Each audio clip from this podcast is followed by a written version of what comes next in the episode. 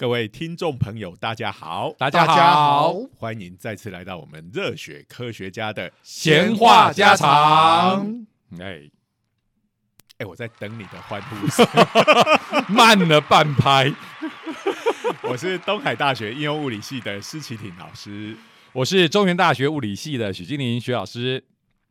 哎，少一个，现在又慢半拍你是故意的吗？对啊，你是要装你是个 A I 吗？然后要没没没，我才不会这么幼稚呢。我是套从你的话慢半拍的对、啊、慢半拍的话通常都是来自于这个人类、哦、这个年纪大了以后手去按键按的时候慢的半拍你, 你, 你这一句话已经很明显的歧视 A I 带着一种歧视的口吻对对对，这个再过几年、哦、搞不好就会有 A I 上街抗议、哦、就是说 A I 也要要求跟人类一样、呃、要有人权这也是科幻片里面经常出现的。哎呀，没办法，我身为一个人类，这个总要表现一些身为人类所专有的，那就是会犯错、哦、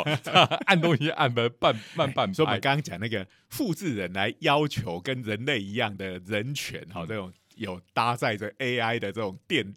电子生化人 cyborg 哎，这最有名的当然就像《银翼杀手》这样的电影。《银翼杀手》这个名字、哦、光是这个，哎，它叫。电影的时候是叫做 Blade Runner， Blade 是那个刀刃刀锋，对 对, 对啊 ，Runner 就是跑步的人嘛，哈，在刀锋上面跑步的人，对。哎、然后译成《银翼杀手》，当初也是有人讲说这个有点超译。哎、台湾的片名有哪个是不超译的？哎，应该是不超译的比较少见吧。等一下等一下，我有一点追不上你们的速度。台湾的片名根本没有翻译这件事情你怎么你们怎么讲呢？在讨论它超不超译？有啦有啦，还是还是有那种很忠实的翻译、嗯、比如说新国际啦新乌鲁多拉曼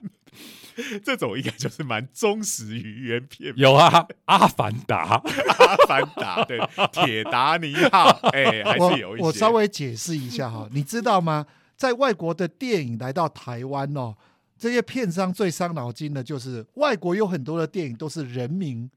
为, 为片名的、嗯呃、比如说 Jerry Maguire、嗯这个、这个我没讲都不知道这部是什么电影但是我可以跟你讲这部电影叫做《征服情海》、哦、Tom Cruise 的，对，这么有名，你看大家都突然就玩得到。他在里面有开飞机吗？不是他在里面是一个经济家、嗯、不是那个、呃、agent，就是经纪人，嘿嘿嘿嘿，有没有？他最常讲运动的，运动的，对对。到底什么运动？因为这太久了。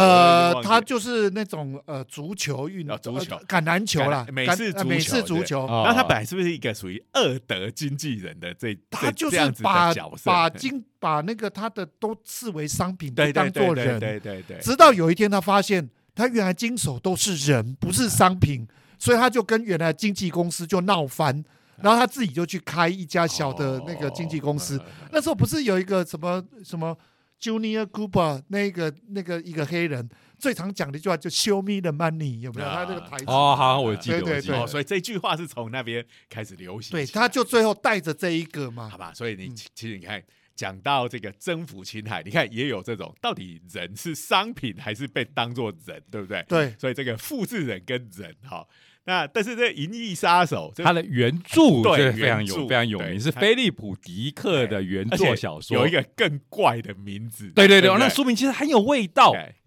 是叫什么？这个复制人会不会梦见电子羊？赌 Android， Android 就是现在那个手机那个安卓嘛，哈，就是仿生人嘛，所以赌 Android's dream of electric ship 就是。电子羊，仿生人会梦到电子羊吗？虽然整部电呃不整部小说啦，电影也没有表现出这件事情来，没有，他没有真的在那边梦电子羊。不过在小说里有讲到，他们那时候养的电子宠物，嗯、其中一个就是就是这个电子羊，他们养在家里的天台上、哦、而且呢，这个主角一直想要一条一只真的羊，而不是单纯的电子羊。嗯。在剧中的世界观就是到了那个时代，这个就是那种活生生的宠物是非常稀有的。对，好，那如果是第一集是这样，那《银翼杀手》其实上有拍续集、欸哦，那个续集完全跟这个一点关联都没有了，就真的是 Blade Runner， 因为有一个带着 Blade， 一个是 Runner， 它是这个意思。不过我们讲它的这个原著，你看，呃，叫做生化人会不会梦见电子牙？哎，某个程度，因为这个电影应该蛮多人看过、啊嗯、就是说这个主角是那谁？哈里哈里逊福特是不是最近刚过了八十大？开玩笑，他跟关继威两个又合拍照片呢、欸欸。关继威是是哪一集、啊？魔宫传奇，魔宫传奇，印第安琼斯第二集，对对对对对啊、哦！那时候、呃、你看那个，我记得那时候看到四的时候，他本来拍三集，但是四隔了非常多年嘛非常久，对哦哦，那时候看到哈里逊福特就已经觉得哦。他也太辛苦了，就是已经一副快要跑不动的样子。开玩笑，哈利波特厉害的很呢、欸嗯。他大家最近只会讲阿汤哥开飞机，哈利波特也会开飞机耶、欸欸啊。空军福伯是会对，不不，他自己也空军要没错，但是是真的开飞机，坐飞机然后从这个飞机掉下来。他因为自己开飞机，而且我都没记错，他还有坠过机。对，我现在就要讲这件事情。福伯最著名的事迹就是他飞机飞到一半的时候，引擎都没动力了，他竟然还可以安全降落，这个真的蛮厉害的。好好，不过不要回来这个。哎，所以他的小说的题目这样取啊，嗯，就是应该也呼应到这个故事里面，没错，就是说。复制人到底会不会做梦这件事情？你看，做梦是多大的一个特权啊！他在这里头其实也是讲到，如果你是电子宠物或者是生生真的是仿生人，你没有必要做梦嘛。如果你在设计的时候，你干嘛给他一个做梦的功能？是一个无意义的功能，对不对？好，所以其实我们也某个程度也可以来说，哎，这个会做梦这件事情，某个程度是反映了这个。做梦的这个主体，它是具有所谓的自我的意识的。对不起，我我稍微可不可以再岔题一下？为什么我们会觉得做梦是无意义的？因为做梦其实是蛮有意义的。你这样看，梦里最美、欸，现实当中没有的，梦里都有。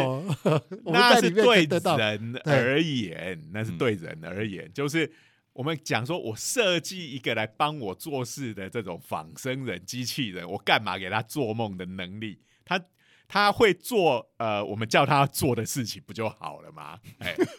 对，所以他这个东西，所有的东西都是被设计好的，他不需要呃，也不应该有会做梦、呃。这是一种浪漫，这个就跟那个豆浆机器人一样，有没有操纵感，还会有电击，有没有电击那个驾驶员？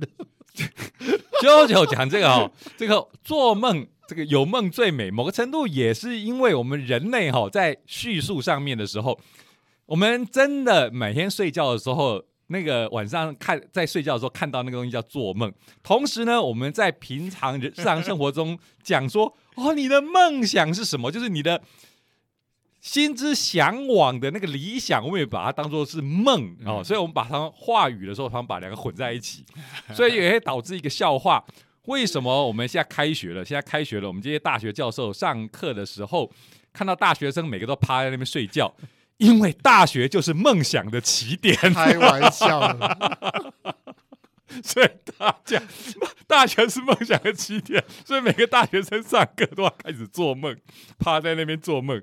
啊，那这个就科学的眼光来看哈，这个你为什么会做梦呢？当然就是你脑部的活动嘛、嗯、那其实现在已经知道，就是说我们晚上睡觉的时候，其实是很多是把你白天的时候所经验到的或学习到的呃一些东西做一个重新整理的过程。所以我记得好像有一些 argue， 就是说这个梦到底在演化上面的意义，它到底是一个就刚才讲到了我们思考上面记忆重整的一个副产物，还是它有它怎么样独特的必要性？哎，那现在当然还不完全清楚啦，因为大脑实在是一个太复杂的东西、嗯、所以大家不会想说，就是你在把这些记忆或者是你白天所接收到的这些刺激啊、资讯啊、嗯、做重整、嗯、那重整一定会有很多洗牌啊、剪切啊怎么这这些事情会发生，所以我们常常在梦境中会出现一些很超现实的这种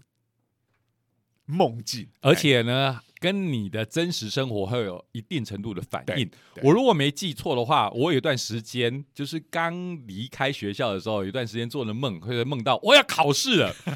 后来醒来以后说好险我不用再考试了然后当兵之后有一段时间说哇要点名了，然后醒来又好在没有要点名。 我, 我认为你刚才讲说考试这一件事情就是在提醒你要出考卷了、嗯、对啊不是，不过有时候是这样，就是你那天的确要考试、嗯、然后你那天的晚上就会梦到嗯，你没有赶上那个考试。没错没错没错，这个我觉得还蛮常梦到的，因为呃，比如你碰到非常重要的事情，你就呃这个占据了你整个脑袋的这个思维嘛，哈，然后就会一直被加强，然后就然后你就可能也一直想着，哎，这个绝对不能怎么样，不然就会很惨。对对对对对对，一直在想，所以在你在梦中这个东西就再度出现了，真的真的。对，那所以当然我们就会觉得说，哎，你这个大脑啊、呃，应该是要复杂到一个特定的程度你才会做梦嘛、哦嗯、然后你有个梦在那边，然后其实我们做梦就好像是在我们睡觉的时候，我这个主体、呃、有点像进入了一个像舞台或者是电影或故事里面的世界、嗯、有时候是扮演旁观者，有时候是在里面的一个角色、嗯、那所以有一些这个心理学家 就, 就会说哎这个你如果会做梦的话，这个某个程度是代表，就是我刚刚讲的是呃有一个自我的自觉，你才能在梦里面呃有所角色这样子。哎，那过去其实对于一些哺乳动物的研究，嗯啊、呃，像狗啊、猫啊，嗯哦、也是就是哎。现在大家认为他们也是会做梦的，有啦，狗啊我知道会，以前我们家养的狗它就是类似会那一种说梦话那样子哦，是真的哦、啊、会挣扎然后会叫，对对对，我们应该是一开始就是观察到，就是它睡的时候不会乖乖的睡，对，睡一睡忽然就有一些动作，这样子会抽动，是不是？对对对，我以前还听过朋友说他们家的狗会梦游，我不知道是真的假的。会梦游的狗，对，会梦游这件事我难想象。我讲坦白话，这感觉有点猎奇。我常常听到有有朋友说啊，他们会什么梦游什么的，可是我真的在我的现实人生当中还没遇到过，我也没遇到过。以前我们小时候就有超多这种梦游的鬼故事故事啊，什么起来切西瓜，对啊，这在当兵当兵的时候，对对对，当兵的时候，一个一个人的人头摸过去，还敲两下说熟了没有，然后就去拿刀想来切西瓜。我听过最神奇的哈，不过也是不是经历，是听过。我那时候在念大学的时候，我们隔壁寝室的，听说他们会那种睡上下铺的这个室友。竟然梦中讲话可以两个互相对话，然后被旁边的那个他们其他的室友听下来就笑得一塌糊涂，然后就在讲，然后大家都知道原来的做梦可以梦到两个波长一样然后两个在那边对话。哎，那现在其实对于做梦的这个了解已经有一些了解了、嗯、就是说呃，我们做梦的时候常常呃还有另外一个现象叫做鬼压床，大家应该也很多时候有这样子的经验、嗯、你觉得你在某一个状况下，而且其实就是在你睡觉的那个床上那个房间，你都觉得你是在那里没有错、嗯、但是你就是哎、欸，你觉得你醒来你想要做一个动作，但是你就是没有办法动，你意识是醒的，但是你的身体已经睡着了。欸、这个好像我也常听到人家有这个经历，但是我一辈子没有经历过、啊啊、我没有经历过、欸、真的没有经历过。你还蛮幸运的，我我我是有的、欸、而且所以你看人的大脑多奇怪有不可复制性，这个所以你有经历过，我也听过蛮多人经历过。 JoJo、嗯、有经历过吗？我经历过，我更更特别、哦、因为我、呃、其实还蛮常会这样、嗯、到最后我还可以告诉自己我现在是在那一个鬼压床的状态，然后告诉自己，然后自己放轻松，然后会直接苏醒过来，醒过来可以继续再倒头睡、哦、你是用这种逐渐苏醒的方式？对，因为我通常就是要把我的注意力集中在某一只手或某一只脚上面，然后他就会突然啪就可以动了。我觉得这样子啊，你你知道吗？然后一动就整个人就醒过来，哦、然后跟啾啾一样继续睡。对对，施老师讲的是我一开始有这种鬼压床的经验的时候就会这样。那我觉得那种刚醒来那刹那很痛苦。所以我后来就知道说我能够有知觉的时候我就告诉自己不要 panic， 就比较不会像你这样说要用手动什么，以前会因为不能动的时候你会很惊慌。好，那这个其实也就鬼压床也好或者是做梦的时候也好，现在其实因为对于睡眠也有很多的研究、嗯哦、那这个就是常常是发生在所谓的这个快速眼动期，连猫狗也是有类似的，就是说哇看到这个那个猫狗或在睡觉会发现他眼睛在动的，就眼睛在那边一直转来转去、哎、我们家的天竺鼠、哦、其实也会有类似的现象、哦、所以我想应该蛮多动物都会有的。 对, 对, 对, 对不起，你是看过天竺鼠的，你他睡着你把他眼皮扒开、啊、眼, 眼睛有球在动吗？是这样子吗？没有，快速眼动期有的就是眼睛就算是闭着的，你多少从眼皮上面多少可以观察到、哦、那天竺鼠其实也有开眼睡跟闭眼睡的。嗯，对，当然天竺鼠没有明显的眼皮啦，啊，它的话有时候眼睛就是那种有点点眯眯眯眯起来的，会有点眯起来。那我可不可以问一个问题？刚才讲的是有眼球的，那有一些昆虫是复眼，它没有眼球这件事，要怎么去判断它有眼球在动啊？哎，我又没有养昆虫，而且没有这个，其实跟今天要讲的主题有关哦，虽然。讲的不是昆虫，嗯，讲的是蜘蛛。好了，大家也常把它当昆虫。哎、欸，他们其实亲缘关系也是挺近的。对啊，对，节节肢动物嘛，你看嘛，假面骑士在那边打的时候，假面骑士也不会说蜘蛛人你根本就不是昆虫，你不要来。可是现在假面骑士已经没有这些了，乱七八糟神鬼都来了。欸、对，他好像已经从很久以前就不再是昆虫了。对，對那现在到底是什么？其实没有各式各样，就可能会反正就。是超人就对，对对对，以前其实亚马逊已经是脱离昆虫的范畴了，最早都是蝗虫，可是后来已经脱离了，这我也承认。好啦 anyway， 所以这个先不管，先不管这个蜘蛛，这个是不是昆虫？它的确不是昆虫啦，是不是不会被列到假面骑士？所以到底刚才啾啾老师吐槽的，那到底怎么知道呢？这个我们要先讲猫狗。他在那边睡觉的时候，手脚会抽动，对、嗯，然后会叫。那这样子真的能够算是做梦吗？嗯，哦、所以以前科学家，所以因为对于人类的研究，就是说这个快速眼动期跟这个做梦有非常明确的关系。嗯哦、那所以后来我们讲猫狗会做梦，其实也是把它抓来做这个呃一些实验。然后就发现他在那边手脚，哎，我没他没有手、哦，四肢抽动，有一些想问，有一些动作的时候，刚好这个时候也是他也有所谓的快速眼动。其实他、嗯、他就是说那个状态，其实跟人类在做梦状态是很接近的，可以想象几个这个几个阶段，其实跟人类相像、嗯啊、他也有快速眼动期、嗯，所以就是根据他这个会突然有这样子的动作，然后加上这个动作又发生在快速眼动期嗯的时候。嗯的时间，所以我们就说，哎、欸，那这样看起来，他可能应该是正在做梦，嗯，其实是靠这样连接起来的，嗯。但是这个你如果真的要再继续吐槽，也是有空间的嘛，对不对？对没错，对，就是说，哎、欸，你怎么知道人的做梦就一定，呃，也许只是呃，并不是那么直接的因果关系啊，对，也有可能是有别的。呃，因素嘛，这我们做这种呃脑的研究，其实这个真的是非常困难啦、啊。好、嗯，那只能用目前已知的这些比较客观一点的事实，姑且好，就是说，如果它会突然的动，然后又刚好是在快速眼动期的时候，我们就称之为它会做梦这样子。嗯，我记得也有人是用那个脑波，脑波，对对对 对, 对，说脑什么阿尔法、贝塔，对对对 对, 对。不过那边好像脑波跟于做梦这件事情的连结，好像也还是需要很多的研究。对对对，那个也是被也被质疑啦，对啊。但是我觉得就是某一种现象，对，哎，其实梦又是很难啊。你对人做实验，我们可以用。对话嘛、嗯、那你对一个在做梦中的人你也没有办法去问他、啊欸、做梦中的猫做梦中的狗做梦中的天竺鼠、欸、这个除非我们去开发一种、呃、其实搞不好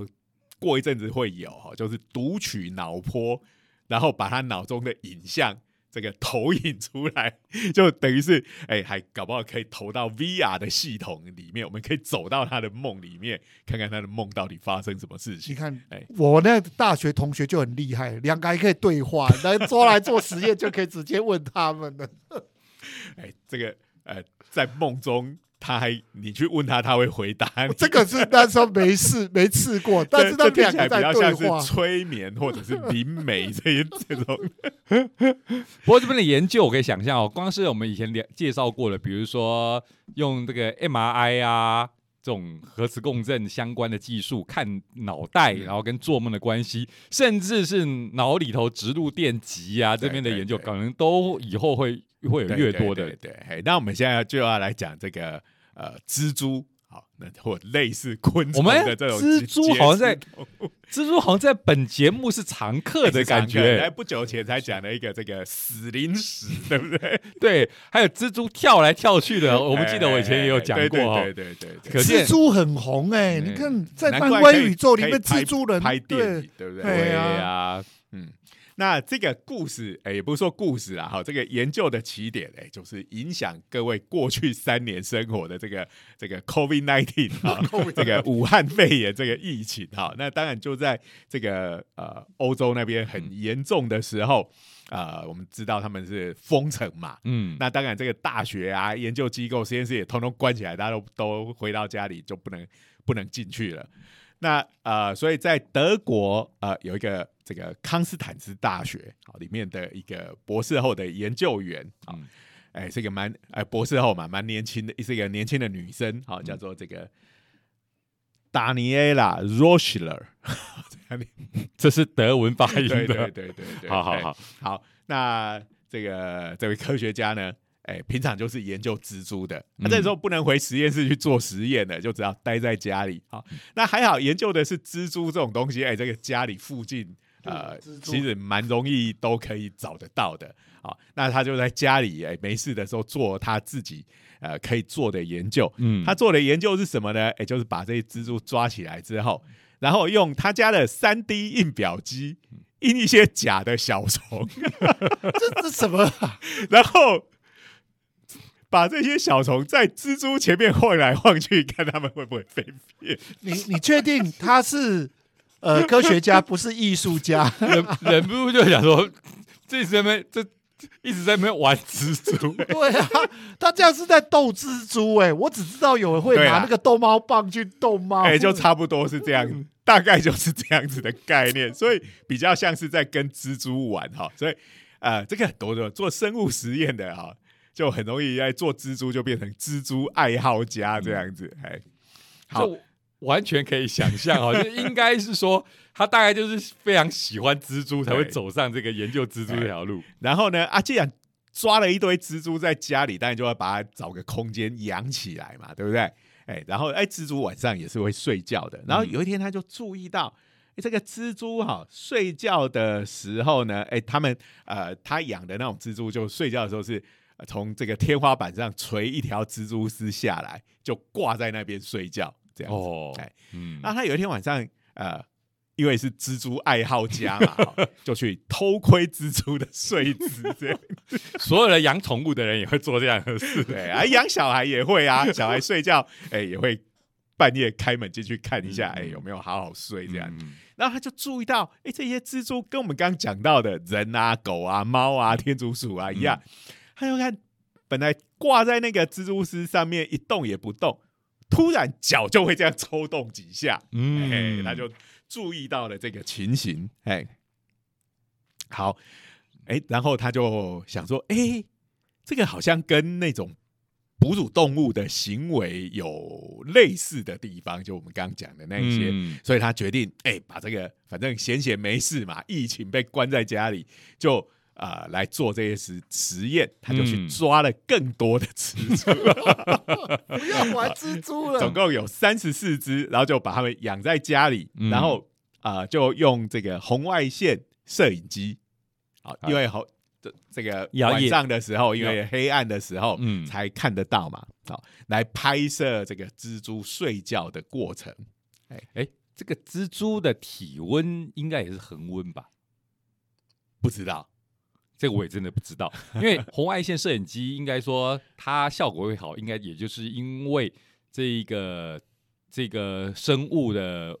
体温有维持在一定的温度下面吧、呃、不过这个应该是你讲的，这个是指我们有体温的人直接发出来的光、嗯好，那但是有另外一种，就是当我们这个灯暗掉的时候，呃，可见光几乎没有嘛，好，如果但是因为还是有红外线、红外光，哎，那所以如果你今天是一个红外线摄影机，反正即使拍的不是我们人体发出来的红外线， I see， 反正也有反射的红外线，没错没错，就好像你用可见光的相机拍的并不是人体发出来的可见光，你讲的那种比较是属于热显像，热显像、欸哦、我的印象中就是他们的波长有点不太一样、嗯、啊，你看到的影像也会不一样、嗯呃、你用我们刚刚讲的那个红外线的摄影机，你看到的应该就是可能就是一个灰阶的影像这样子，不像我们看用热显像仪、嗯、那个是像终极战士看到的那种影像，就是会有红色、黄色、绿色那一种。嗯，对对对，它是原理是有点不太一样。所以主要就是刚才讲到的，在比较这种呃，比如说灯关了以后，我们会觉得没有可见光，但是它还是有红外光在里头反射来反射去。对对对对 对, 对、okay。好，那他看了这三十四只蜘蛛，就发现，哎，这个。呃，睡到一半在那边手脚抽搐这件事情是一个普遍的现象。现象嗯哎、他, 说、呃、他就注意到这个每隔十五到二十分钟，好，然后这个蜘蛛的八只脚就会突然猛烈的抽动一番，好，然后会持续个大概八十秒，也就是一分多钟左右。其实还蛮频繁的啊，每隔十五分钟到二十分钟，蜘蛛就会做这个事。这我们人还还多呢。对呀、啊，不过这也可以想象，因为它是比较小型的生物，这个生理时钟可能会呃比较快一点。听听起来还应该还蛮容易观察到的，嗯、所以。这个呃，听众朋友，如果有热切的蜘蛛爱好者，可以自己试看看，或者家里蜘蛛不是那么多的话，呃、蟑螂也可以。你们都讲了几个蛮难抓的这个昆虫，蟑螂你就唯恐要逃脱它都来不及了，还去抓。好。那当然这个我们这位 Rößler 博士呢，他就想到哎、欸，这个就是刚刚我们讲的这个猫狗睡觉、嗯、这个手脚会抽动、嗯哦、那当然马上就就是刚刚我们讲的嘛，哎、欸，那这个动作会不会也连接到这个快速眼动期？我们人类的快速眼动期其实还蛮明显的嘛、哦、虽然是眼睛是闭上的，可是它这个应该是一分钟就会转个七圈，好像是是这样子的频率。这样听起来好像也没有说很快速、啊、一分钟转七圈。可是各位可以自己练习一下，你现在眼睛转一转，哎，就眼睛再转不像我们转手指头那么灵活。所以你要是在一分一分钟要转七圈，再用你的意识控制，应该做得到啦。只是也会觉得眼睛蛮累的。啊、但是在我们睡觉的时候是不自觉的在那边转，嗯，好，但是问题就来了，哎、欸，就刚九九讲的问题，这个那这种蜘蛛像昆虫一样的东西，要怎么看它到底有没有快速眼动？对啊，我知道复眼就没有眼球，哎、欸，那因为还好蜘蛛不是复眼，嗯，不呃应该。说对啊，蜘蛛有好几个眼睛、欸、哎，对，所以要说复眼可以，但是不是像那种蜜蜂、苍蝇那种有好几百颗、几千颗、嗯、那种密密麻麻的复眼。哎，呃，蜘蛛一共有八个眼睛，对啊，我记得它也蛮多眼睛的。哎、对，所以这个你说复眼这样子，而且用那种很规则的形状紧密的排列在一起，你要看它会不会动，大概是很难、啊。对对对，哎，哎那蜘蛛的画面它只有八个眼睛。就是果蝇的话，就是最典型的复眼，就是最典型的嘛，对不对？如果大家大家应该有看过这个相关的这种放大的，或者是电子显微镜啊，或者是这种，对对对对对。如果果蝇已经大到用眼睛就可以看得到，它就是那样的构造。所以大家想象一下，假面骑士如果眼睛在动，你也看不出来嘛，对不对？就是复眼的关系。那蜘蛛，其实我如果没记错的话。也有人会说他的这个照片如果放大了蛮可爱的，虽然我觉得八只眼睛看起来就有点恐怖了。不过他会不会转来转去，就是我们通常觉得这一个会转来转去的眼睛就是像螃蟹他眼睛会转嘛，对不对？对。然后呃，蝸牛他的眼睛也可以是说是蝸牛，蝸牛的眼睛在哪里？蝸牛那两个不叫眼睛吗？那是触角，对不起，我想象的就是漫画画的，在出现在海绵宝宝里头的。你刚才讲那个根本就是在《海贼王》里面的蝸牛电话。好，所以我们姑且不要讲这种、欸、卡通化的了。那所以其实蜘蛛的眼睛它是一个像管子一样的东西，哦、好，然后它它的。呃，在比较深处还是有视网膜的，嗯啊、但它不像呃我们人类或猫狗的眼睛，我们真的是一个眼球，然后真的有点比较像照相机的构造，有没有？嗯、前面这个水晶体有个透镜，哦、然后背后是视网膜，他们其实就是一个管子，然后后面有视网膜这样子。那但是他们这个呃，它那个眼睛的那个管子是可以前后移动的，好，但是它的视网膜的部分呢，它它那个。视网膜在动，从外面是看不太出来的，嗯、因为它是藏在身体的里面。OK， 好、哦，那身体它因为有颜色嘛，有那个外壳就把它挡住了。嗯，后来这个呃，这位科学家呢，他就想到一个办法，哎、欸，我们去找那种刚出生不久的小蜘蛛。哎、欸，大家知道很多那种呃节肢动物小的时候，昆虫啊，嗯、或者像虾子啊这种，小时候几乎整只都透明、嗯哦，都透明的，对不 对, 對、嗯哦？就是它长大成熟了之后，壳硬了以后，它才会颜色也才会沉积出来、哦嗯。所以他就去找那种出生还不到十天的那种小蜘蛛来做实验。那这样子的话，其实就可以看到它那个八八只眼睛里头、哦、有一对的眼睛。是比较大比较容易看得到的、嗯、然后它的视网膜是、呃、就是有颜色，所以身体的表面又透明的话，其实就可以看到那个视网膜。这个我们懂最喜欢讲的就是说视网膜应该是要有颜色的原因，就是因为如果视网膜也透明的他就看不到他就, 他就看不到透明人的故事又对对对 对, 对透明人如果连视网膜都透明，光都直接穿过去。好，所以他这样子一看，哎、欸，就发现这个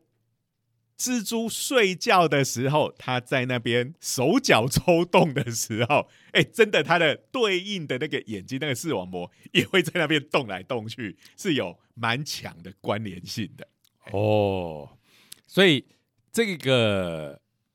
跟人类的比较，其实就是说人类眼睛动来动去，就是整个眼球在动嘛，对不 对, 对？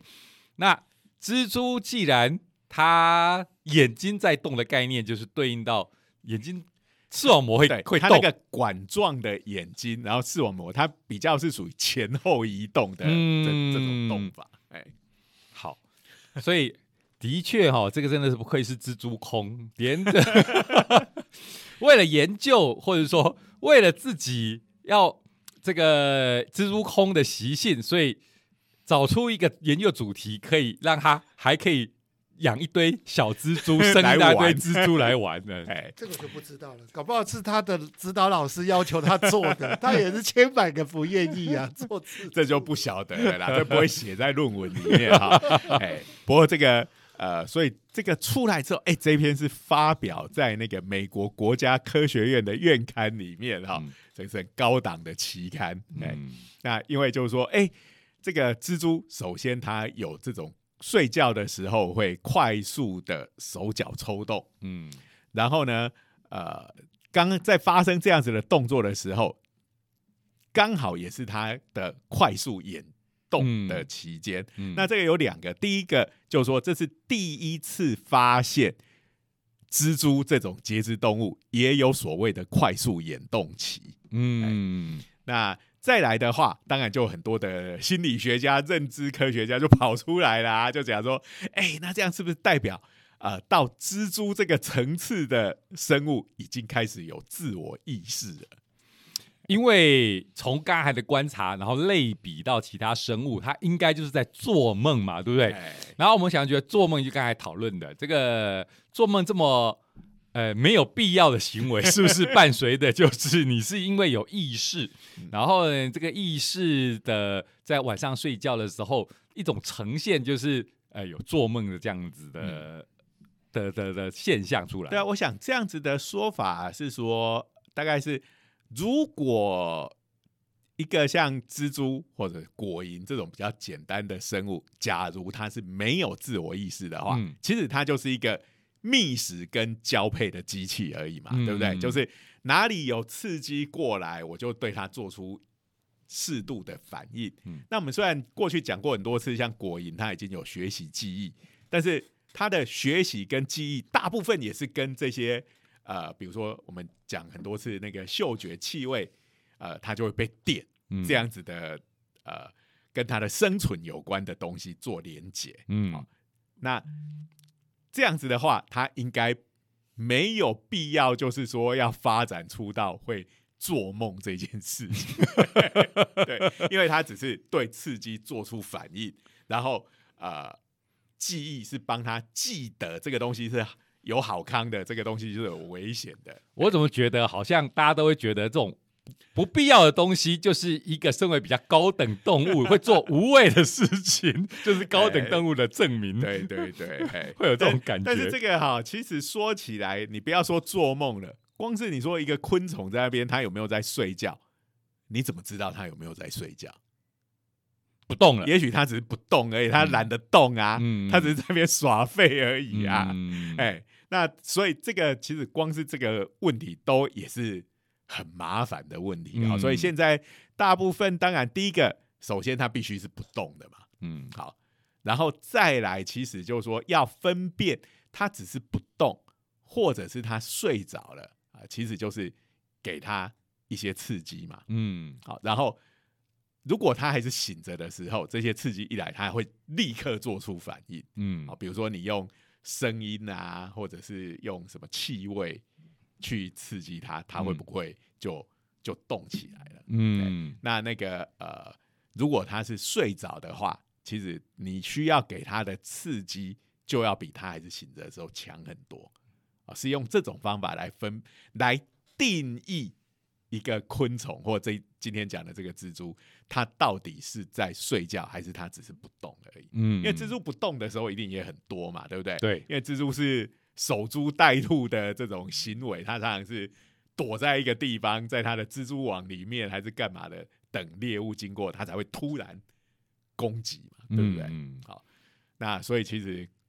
这个做动物实验尤其是跟这种行为科学相关的脑科学的